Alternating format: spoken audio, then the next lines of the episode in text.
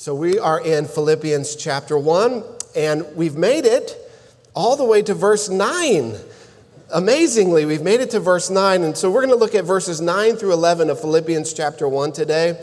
And uh, why don't we do something we haven't done in a while? Why don't we stand as we read the Word of God today? I think that's something that, that's always good to do, especially when we have a shorter passage like we have today. And uh, I'm reading from the ESV. If, you're, if you have the ESV and want to read along with me, you're welcome to do so. If you have another version you want to read along with me, that's fine too. God will make it all line up. It'll be close enough anyway. So, Philippians chapter 1 and verse 9.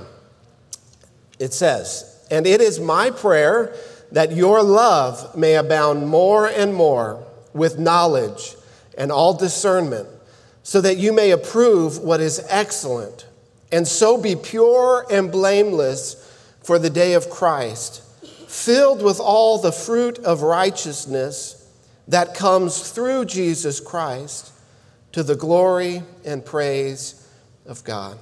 Father, we thank you for your word. Lord, it is a supreme treasure in our lives. Lord, though uh, it is that treasure, oftentimes we don't treasure it the way that we should. But Lord, we are here today to hear your word. We're here today to hear from you. Lord, we thank you that your word is, it is a lamp unto our feet, it is a light unto our path. It leads us, it guides us, it helps us. So, Lord, I pray as we study, as we spend time in your word, as we walk through these verses today, Lord, that you would speak to your people, your people that have gathered here today to hear from you. Open up our ears to hear, open up our hearts to receive.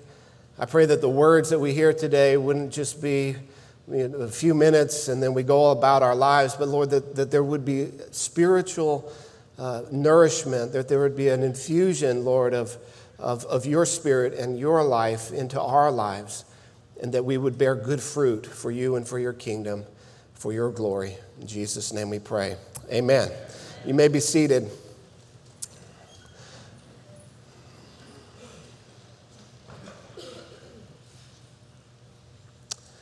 If you would flip over just a couple pages to the right to 2 Timothy chapter 3.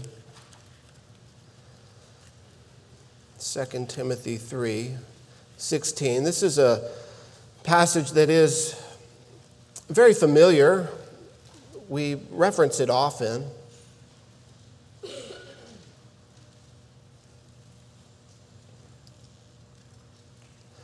Let's look at start at verse 15. He's writing to Timothy. He says, "From childhood you have been acquainted with the sacred writings, the scriptures, which are able to make you wise for salvation through faith in Christ Jesus.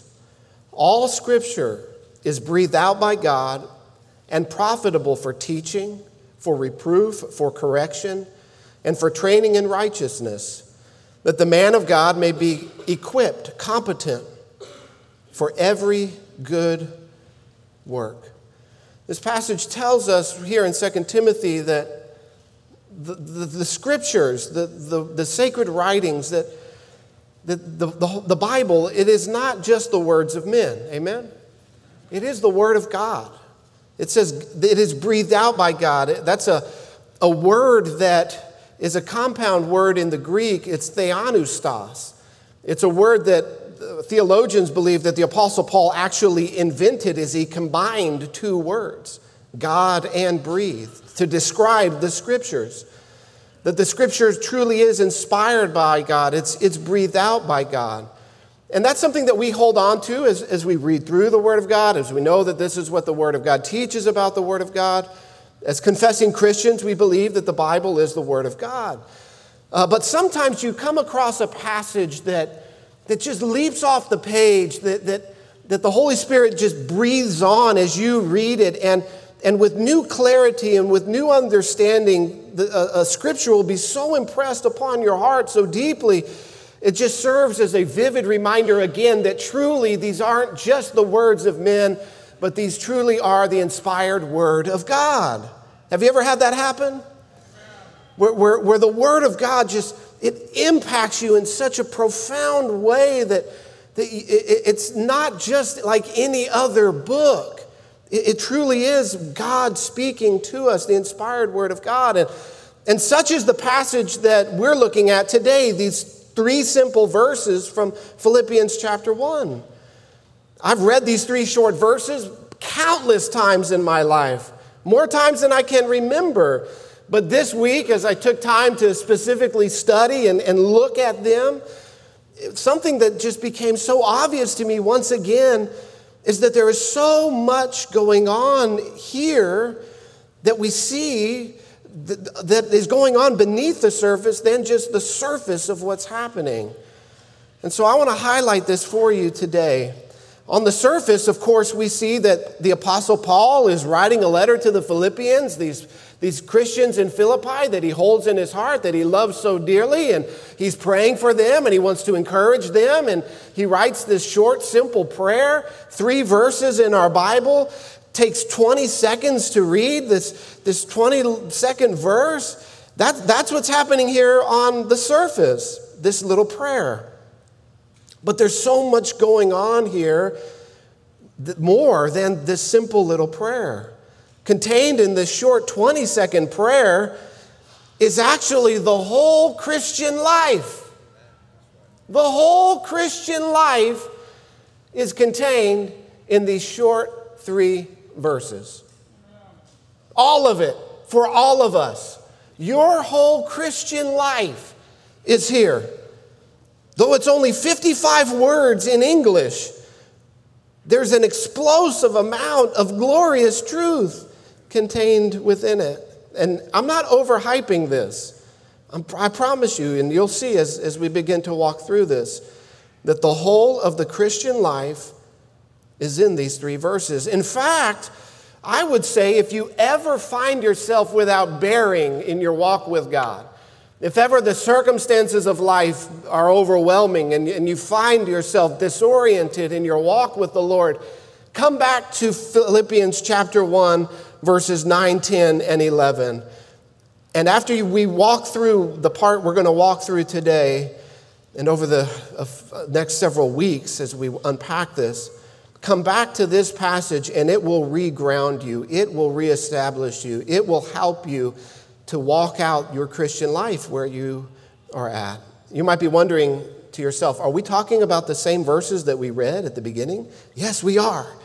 Yes, we are. And so let me highlight something for you. I want you to notice the progression that happens here. There's seven points in this prayer, seven points that we're going to walk through together. I wanted to show you this progression. He is praying for them. So that's the surface level. Paul is praying for them praying that they would abound in love. But look, look at this progression. Number one, that they would abound in love more and more. And that this love, that secondly, would come with knowledge and discernment. That they would grow in knowledge and discernment knowledge of God, discernment of what is right, what is wrong, what is good, what is evil. That that discernment would lead them so that they may approve in their lives what is excellent. For them to know what is right and wrong, what to approve of in their life as excellent, they first have to be filled with knowledge. They first must have discernment. And first, that starts with love. Fourthly, that would cause them then to be, live a life that is pure and blameless Fifthly, making them ready for the day of the Lord, making them ready for when Christ returns. Number six, that when Christ returns, they will have been filled now with all of the fruit of righteousness that comes through Jesus Christ. And then finally, all of this culminates to the praise and the glory of God. This is the whole entire Christian life right here. All of it. The, the goal and aim of all of our lives as believers is that we would bring glory to God. That's the goal of our life. That's the aim of our life as Christians. And, and, and this is the progression that one step leads to the other, and leads to the other, and leads to the other, and leads to the other. We were created, all of humanity was created in the image of God. We were meant to reflect the nature and the character of God. And by so doing, we would bring God glory. To bring God glory is the purpose of humanity. Now, we can't do that on our own. We can't do that without Christ because sin has entered into the world. The, the image of God has become distorted in our life. And so we, we are now, though, who have put our faith in Christ, we have the nature and character of Christ that's being birthed in our lives so that we would live out our created purpose to bring honor and glory to the Lord. This is a seven step progression of the whole of the Christian life. And so let's look at this first point uh, here together. Let's look at this uh, point number one. His, he says that you would abound in love more and more. That your love may abound more and more. What does this word abound mean? This, this word abound means that their love would be overflowing, that they would be filled with love and then filled with love some more, so that their love would just overflow, would, would, be, would flow out from them. have you ever, uh, the other day I was um, working out in the yard and I was very thirsty, and I asked one of my kids to go get me a drink of water, and they ran inside, and, and we have this water machine that just spits out nice, ice cold, pure water. And when you've been working in the lawn, in the Texas sun, there's nothing more than you want than a nice cold drink of pure cold water. Amen? And so I don't remember which one of my children I sent in, but I sent one of them in to go and get me a cup of water. And they came out and they had a nice big cup, but they had filled it up about this much.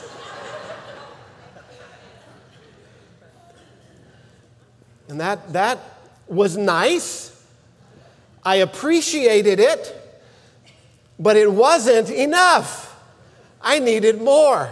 And so I said, I drank it and I said, Thank you very much. Now go and fill it up to the top, please. Make it overflow. Don't make a mess. But I, I, want, I want more. I want more. And, and the love of God should be that way in our lives. Romans chapter 5, verse 5 says that God's love has been poured out into our hearts through the Holy Spirit who has been given to us. The love of God. You see, part of the problem with us understanding what it means to be overflowing with love is that we truly do not, in our culture, in the world today, we truly do not know what love is. What love is. We don't know what love is. What the world thinks of as love is not what the Bible is talking about as love at all. At all. The Christian life is actually birthed in love. Birthed in love. John 3:16 says, "For God so loved the world that he gave his only begotten son that whosoever would believe in him should not perish but have eternal life. The, the Christian life is birthed in love, birthed in God's love for us. If you flip back a couple pages, I don't remember where you're at, but if you flip back a couple pages to Ephesians chapter 2, talking about the love of God, talking about how the Christian life is birthed in the love of God. And if we're going to be filled with love, abounding in love, that that overflows more and more, we, we first have to know what love is. We first have to understand how, how the whole of the Christian life has been birthed in God's love. Otherwise, we're going to be trying to do something. We're going to be setting our target, our focus, our aim uh, on the wrong thing. So, Ephesians chapter 2, verse 1, Paul says, Because of sin, all of humanity was dead in the trespasses of our sins. Now he's talking to believers, and so he says, in which you once walked. That's past tense. Amen? We, we used to walk in sin, right? That, that's in the rearview mirror. We were dead in trespasses and sins in which you once walked following the course of the world, following after the pattern of, of what the world presents. How many of you know that the world has a plan for your life? Amen? The world has a, a, a, path, the world has a way to follow it. Jesus came, he said, Broad is the path that the world presents. And that path leads to what? Destruction. Narrow is the way that leads to eternal life. And few find it, he said. What is that way that leads to life? There's only one way it's Jesus Christ.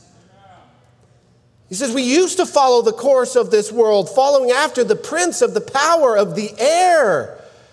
That's the devil himself, the spirit that is now at work in the sons of disobedience, among whom we all once lived in the passions of our flesh, carrying out the desires of the body and of the mind, and were by nature children of wrath like the rest of mankind.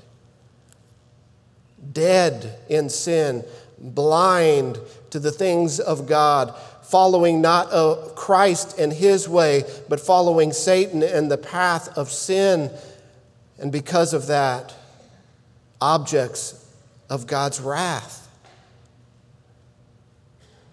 The holiness of God on display.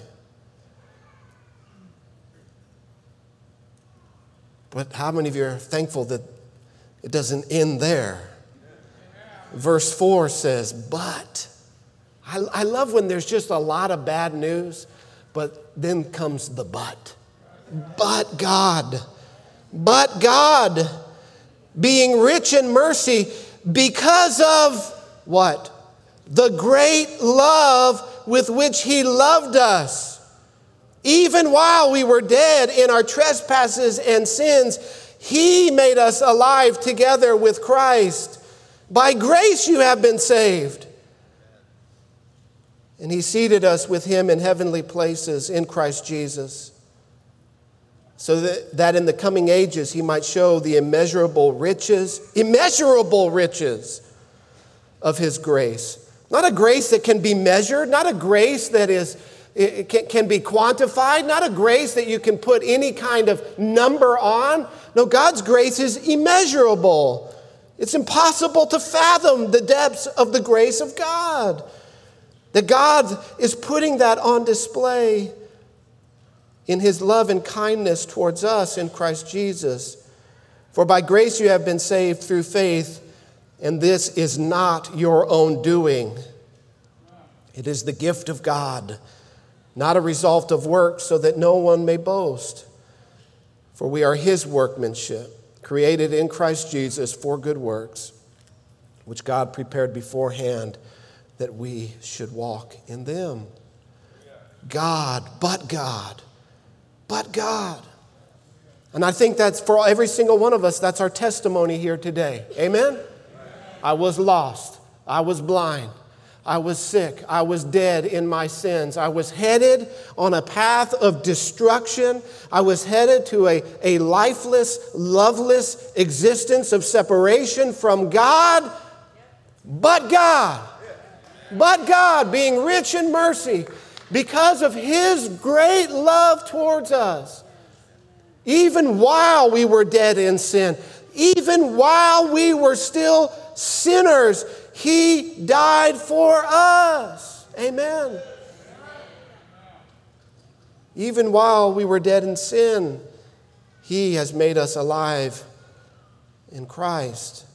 But God, the whole of the Christian life is birthed in the love of God. The love of God. And so when it's talking here about abounding more and more in your love, it's talking about this kind of love, the love that God has shown to us. Flip over, I told you we're going to look at a lot of verses today, so flip over to uh, 1 John chapter 4. If, if we're going to understand what love is, we cannot take our cues from the culture.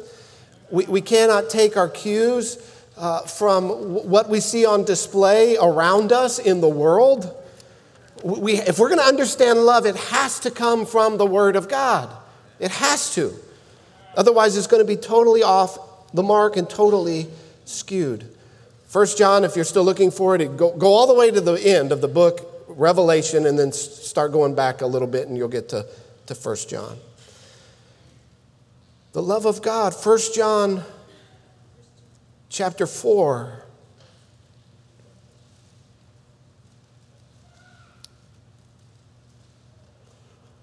It says, because we have been loved by God, starting in verse 18, we're not afraid of God anymore.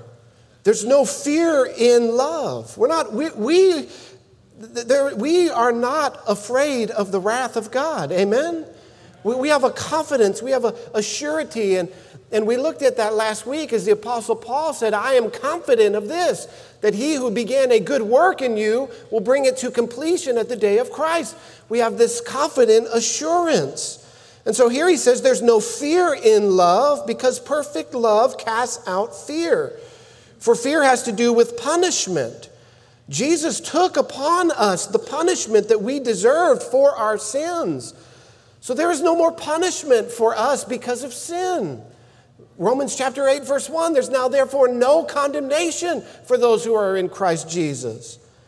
So we, there's no more fear in love. We can approach God uh, with, with, with uh, uh, boldness, the, the Bible says. We can boldly approach his throne of grace. Whoever fears has not yet been perfected in love.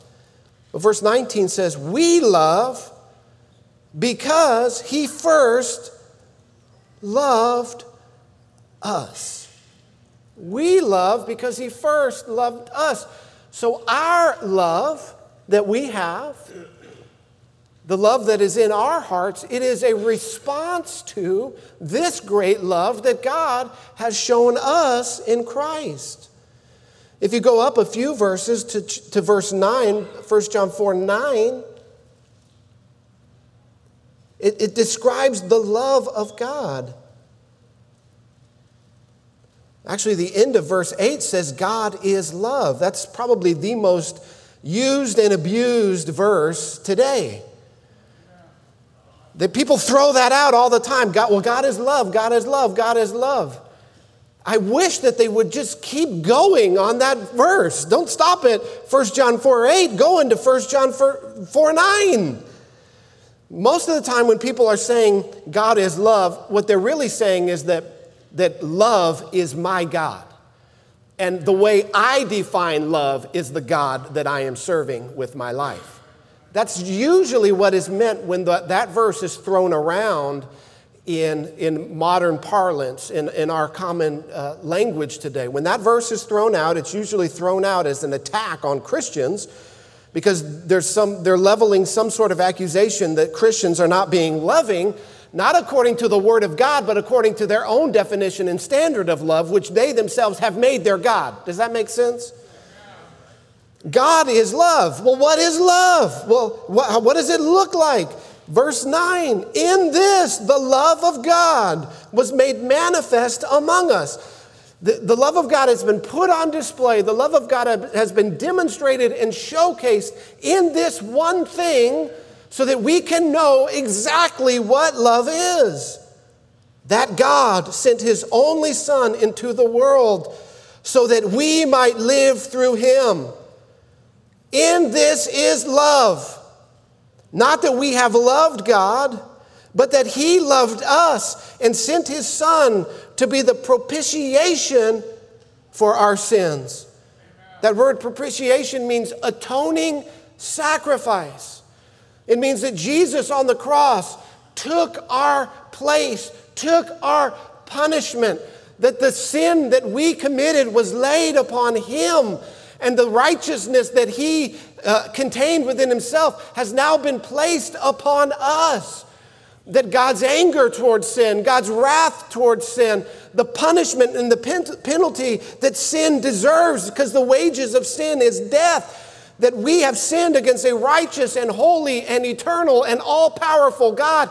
And all of that was poured out on Christ on the cross for us, for those who have put their faith in Him. And that is love. That is love. Amen that God sent his son and that the son was willing to go to the cross, to die, to endure, to persevere. Because of love. That's what love is. The word love is defined by the cross of Christ. You cannot know what love is without knowing the cross of Christ. And you cannot know the cross of Christ and what it means without the conviction of the Holy Spirit upon your heart that you have sinned against a righteous and holy God. And so there are so many people today who, who want to talk about love, who want to say that love is the answer. And yes, love is the answer, but not a love that is devoid of the holiness of God, not a love that is, that is emptied and hollowed out of the sinfulness of man. Not a love that has nothing to do with the Son of God, God become flesh, perfect, sinless life, dying on the cross, offering up his life to the Father in love, so that we, who were enemies of God, who were rebellion, who had rebelled against God, could be made sons and daughters of God. So that our created purpose of bringing glory to God could be manifest. You see, we cannot bring glory to God. We, we can't live a life that brings praise and glory to God apart from the saving work of Christ. We're enemies of God. The only, this is going to mess with some of you, but we taught Romans chapter 9 in KBI last week. You can go read it and it will mess with you. But the only way God is glorified in a sinner is in the demonstration of his holiness and wrath against sin towards that sinner. So the only way God can be glorified in a sinner is through his punishment of sin, through demonstrating his holiness and righteousness against sin. See, all of humanity will fulfill their created purpose. All of humanity will bring glory to God. Those of us who have been reconciled to God in Christ will bring glory to God through the work of Christ, through the redemption of Christ, through the life that we now live to the praise and glory of God. Those who have rejected Christ, their lives will demonstrate the glory of God in his holy, righteous anger against sin. All of humanity will bring glory to God. I told you that would mess with some of you. Let's get back on stuff that we like. Let's get back on some more feel good things this morning. Love is made manifest at the cross. In this is love. Not that we have loved God, but that the love but that God loved us and sent his son to be the atoning sacrifice of our sin. Paul prays that your love would abound more and more. Flip over to Matthew chapter 22. I could, I could just quote these verses to you from heart, but I think there is value in you seeing it and in reading the Word of God for yourself. And it gives me an opportunity to get a sip of water, too.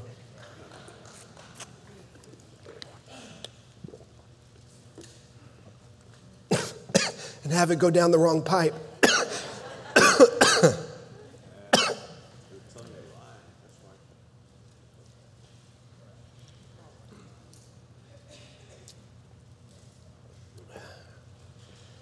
Matthew chapter 22.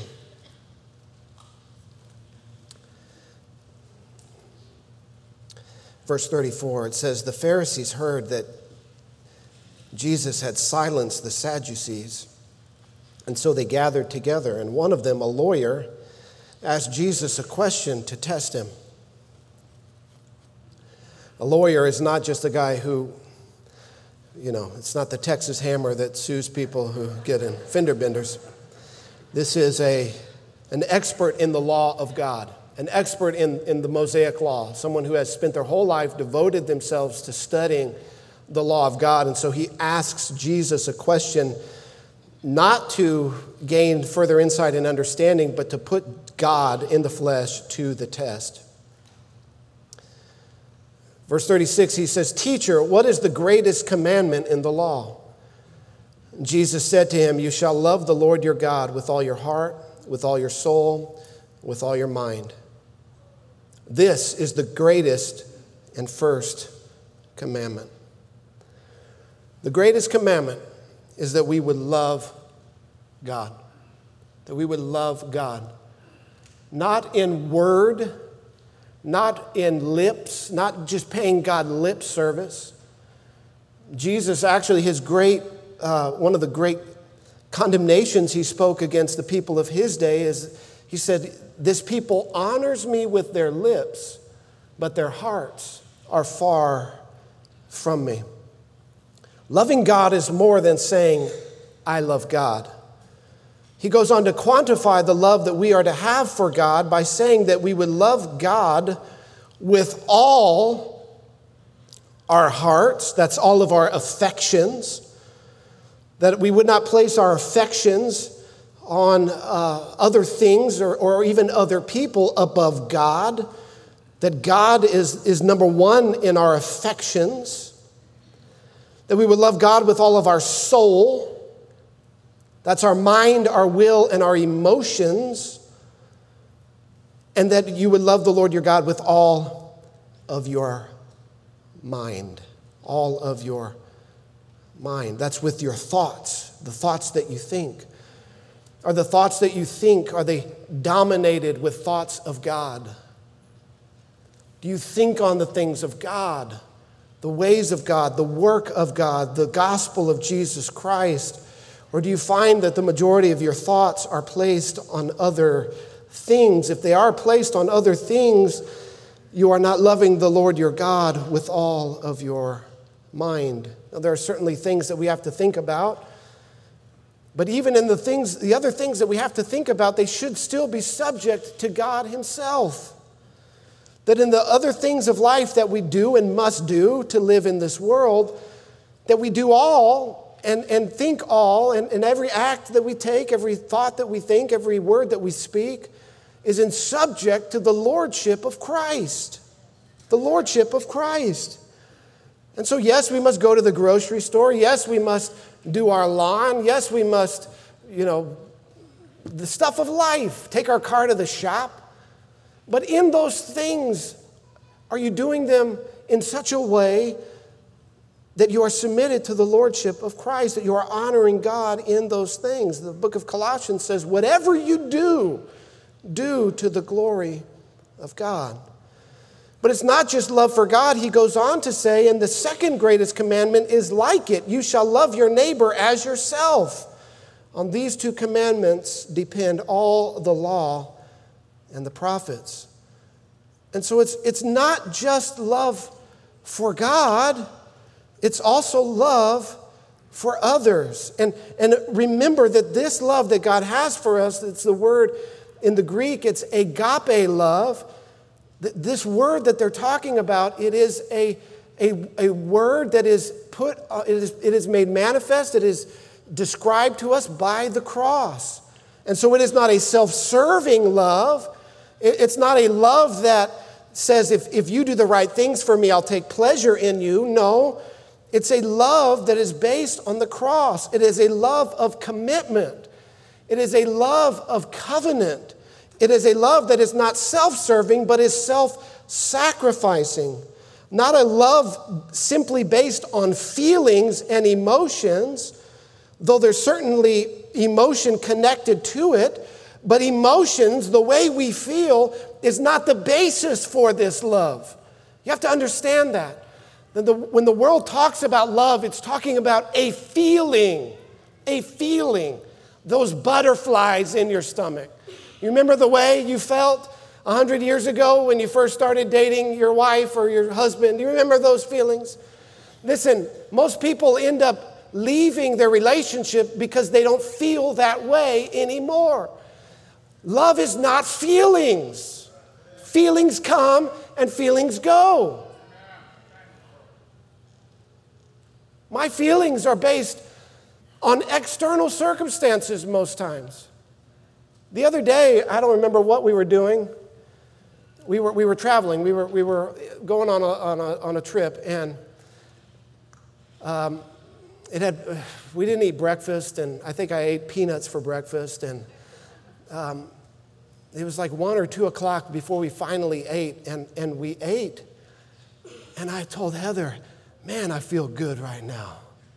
My, it's amazing how, how happy I am and how much easier I am to get along with after I eat. It's, I'm a different person, I'm a new man. Uh, our, our, feelings are based on so many insignificant and inconsequential things.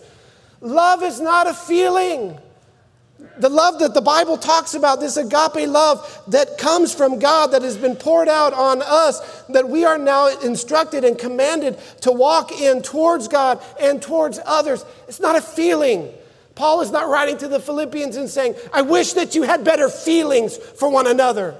No, he's writing to them and he says, I pray that your devotion to God, that your commitment to God, that your unwavering love for Him, that it would grow, that it would overflow, that it would abound more and more, and that it wouldn't just be, be between you and God, but that it would spill out, that it would overflow onto others. Not feelings, but com- not just feelings, but commitment, devotion, self sacrifice to God and to others. That is what love is.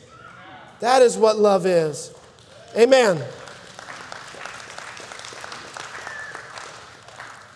If you flip back to me one more time, this, this will be, be the last one, I promise. I'm giving your fingers a workout uh, today. 1 John 4. Go back to 1 John 4. I should have told you to stay there. 1 John 4.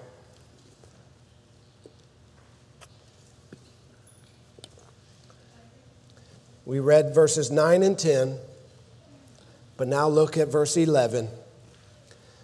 Beloved, if God has so loved us, we ought also to love one another.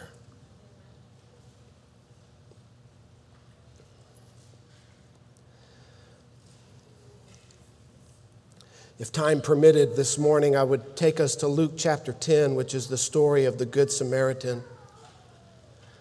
I'll give you some homework this week. Go and read Luke chapter 10, the story of the Good Samaritan.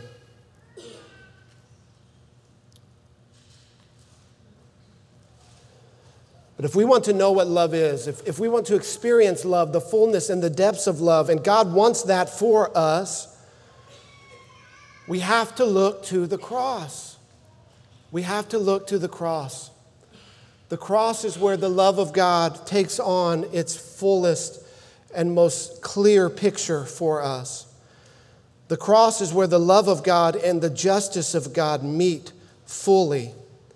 The cross is where we can understand how God can, a righteous judge, can justify sinful humanity. It's only through the cross of Jesus Christ.